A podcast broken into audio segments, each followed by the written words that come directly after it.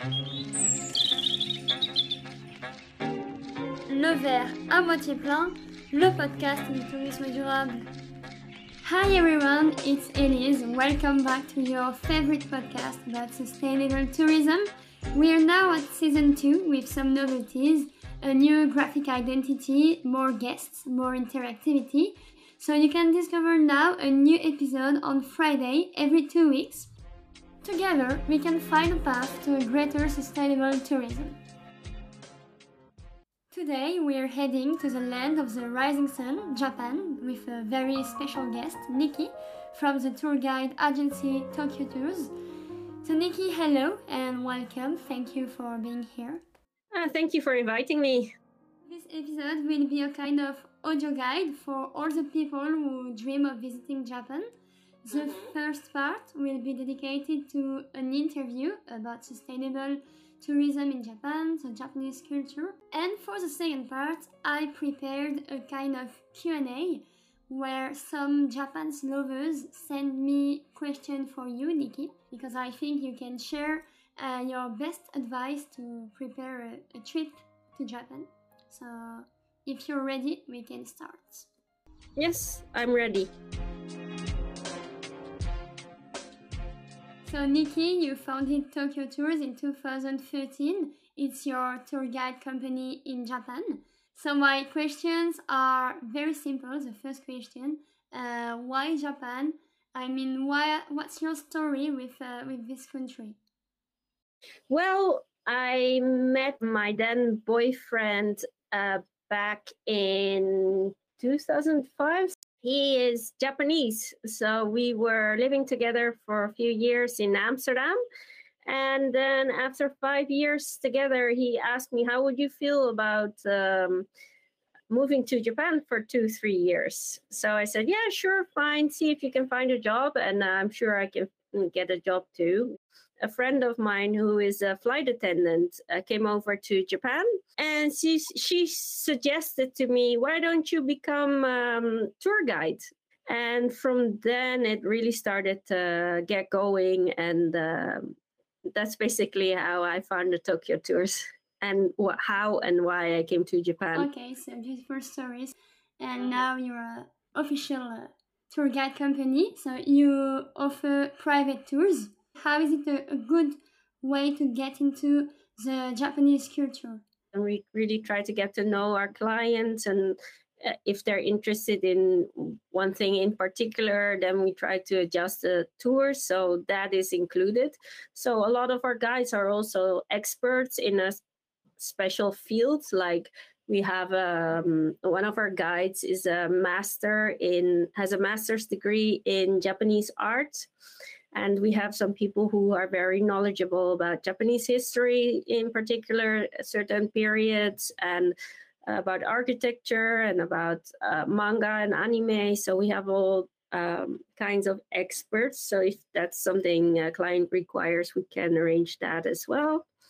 And all of our guides are locals. So we all of our guides actually live in the place where they offer the guided tours. So we have guides in Tokyo, but also in Kyoto or in Osaka or in Hiroshima or um, in uh, Takayama, Shirakawa-go, Hokkaido. So that really saves a lot of time because in Tokyo, everything is really big and in subway stations it's not always really clear where you need to go because the way they put the arrows down you're like oh what what do they mean by that what does this arrow mean so it sometimes takes a long time to get where you need to be. So if you only have a couple of days in, for instance, Tokyo, it really helps to have a guide maybe only for the first day to explain to you how the subway system works, how to use your um, JR Rail Pass, to give you some recommendations on great restaurants to go to, to explain the area where your hotel is located, like what can you do around your hotel, where can you get something to eat, where can you get band aids or something like that. So, uh, yeah, I feel it really helps you, especially in a country like Japan where a lot of people don't speak English and not everything is written in English. Uh, especially on websites, it really helps if you have a local who can explain everything to you. Okay, and if I have a special request, I mean a special dream, I want to to to live in Japan, like experiencing a tea time uh, tradition or calligraphy. You can organize this experience for us. Uh, yeah, we can arrange that too. But if you have some kind of special request, like you want to do a tea ceremony or you want to do Japanese calligraphy or ikebana, that's the flower arranging, or we've had people that want to go to a dojo where they do some kind of martial arts and sometimes they want to have a meet and greet with a special sensei who gives the lessons we always try to accommodate our clients as much as possible, but sometimes it takes time because um, there's so many niche things that you can do in Japan, so we don't always already have the contacts. So if we know a couple of months in advance, then definitely. Like one time uh, during foot and mouth disease, we had uh, restaurant owners who wanted to visit the Wagyu farm where they massage the cows and um, where you can sample the meat. But all of the farms said no foreigners, no foreigners because of the foot and mouth disease. They were scared that the tourists would bring it to their farm. So I called every farm in Japan that had cattle, and finally I found one somewhere in the mountains near Kyoto. And uh, our guide was able to take the clients there, and they had an amazing experience.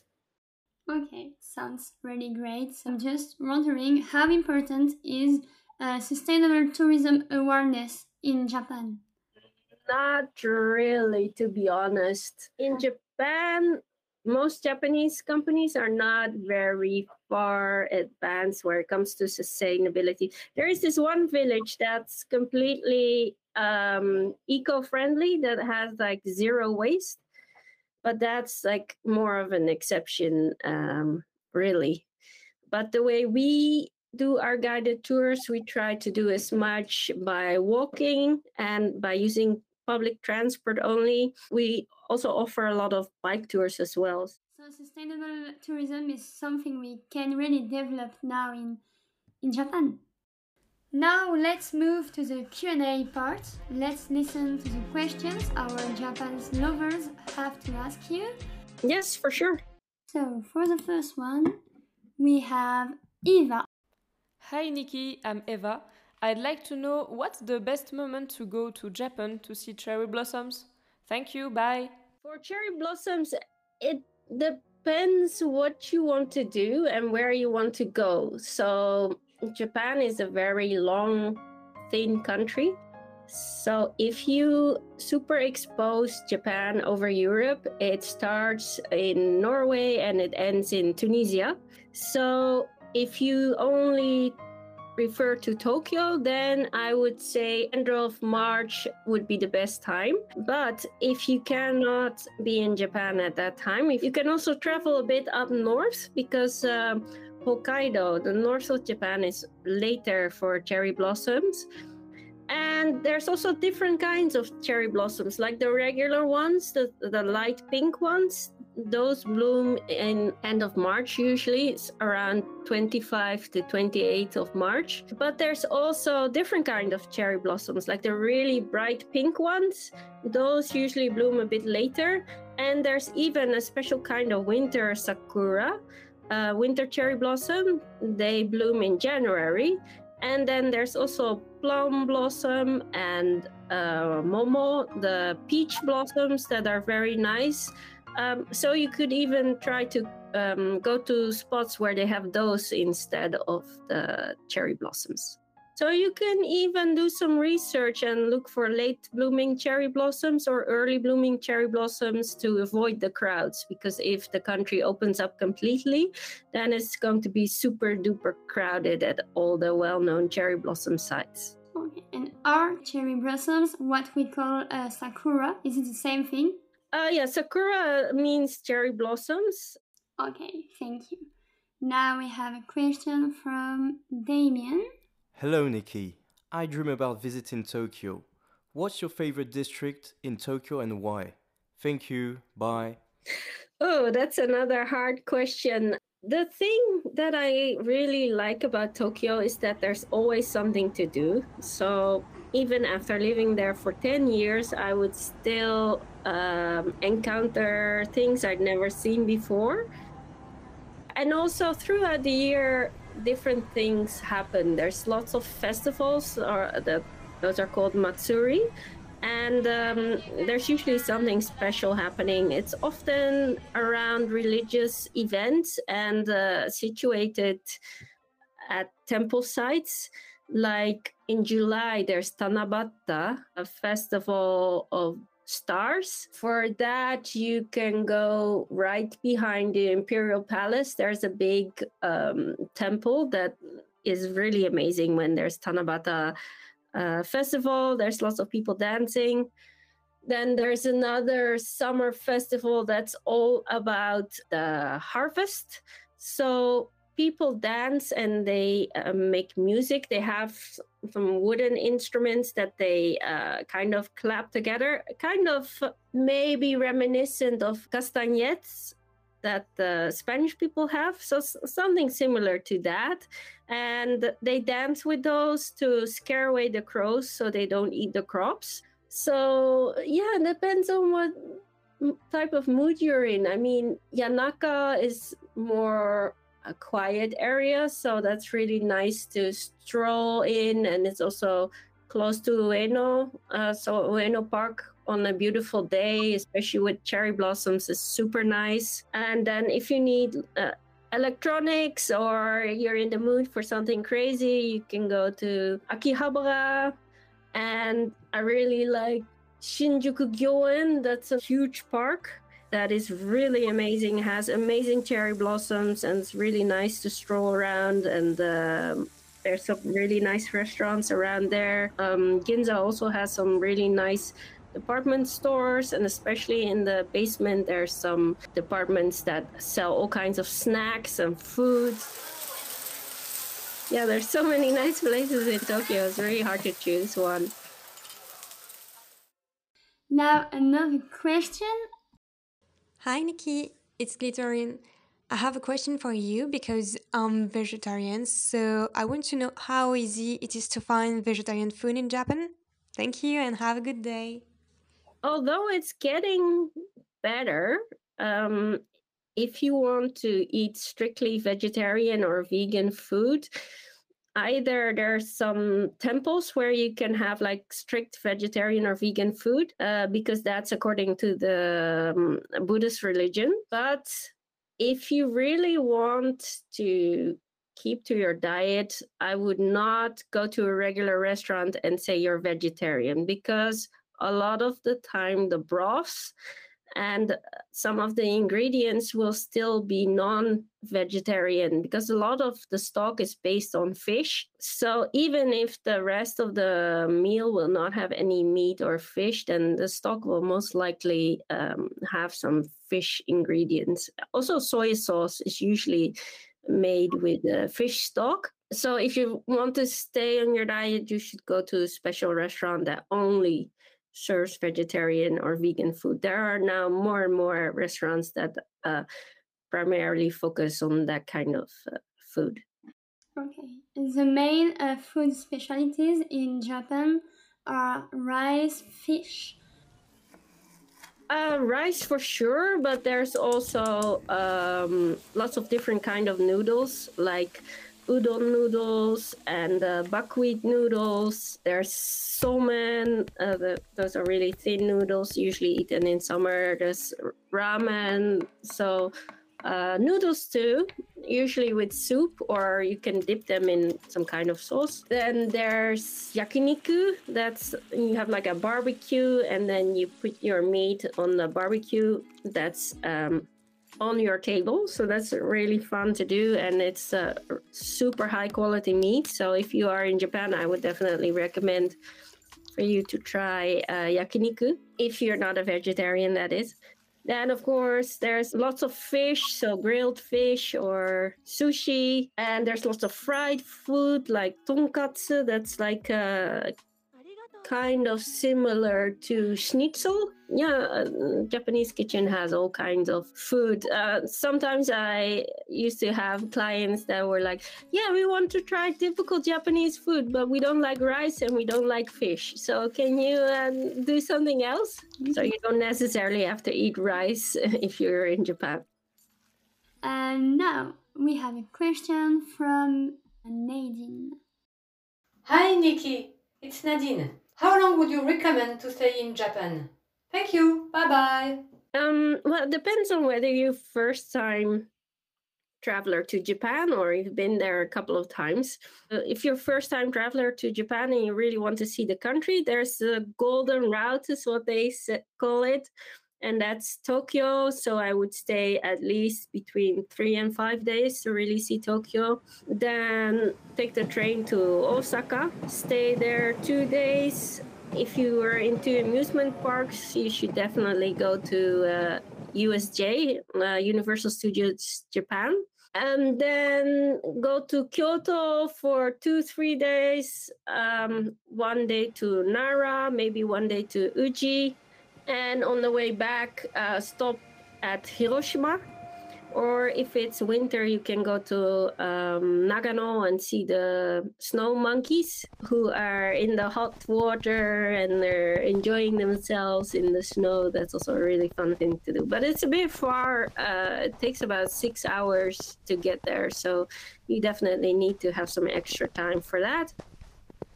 Um, other than that um, Takayama, Shirakawa-go in uh, Gifu are very nice. Kiso Valley is very beautiful with the Nakasendo Trail. Up north in Hokkaido, there's beautiful nature reserves. So if you like to walk a lot, that's nice. Then there's the 88 uh, Temple Pilgrim route. You should really do it on foot, but there's also parts that you can do by bus. That's really fun to do, but obviously that's going to take a bit longer.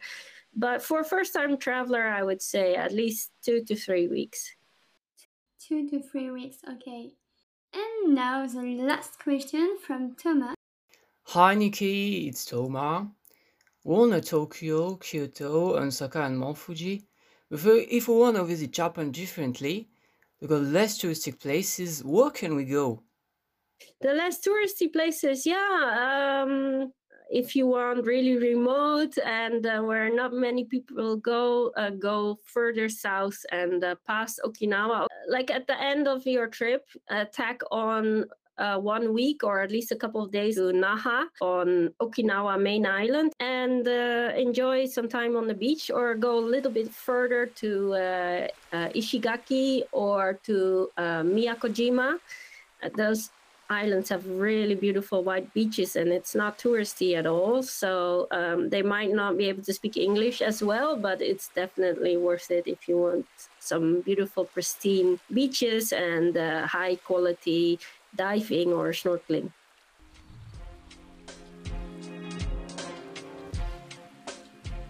Before we close, uh, is there anything you would like to add, a message you would like to share to our listeners?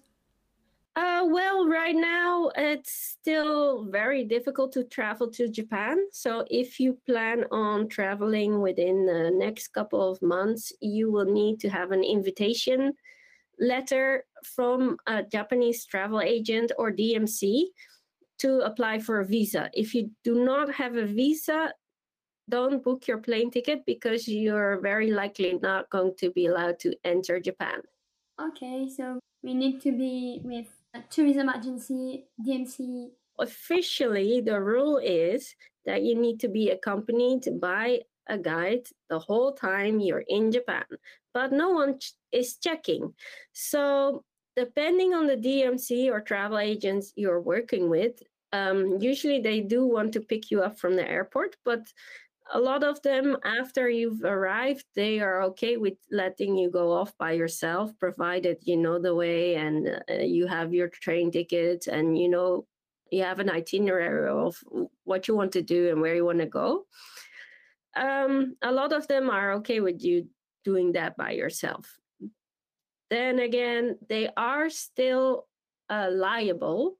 So in case you get into any kind of trouble um, they're still liable for um, anything that results from that.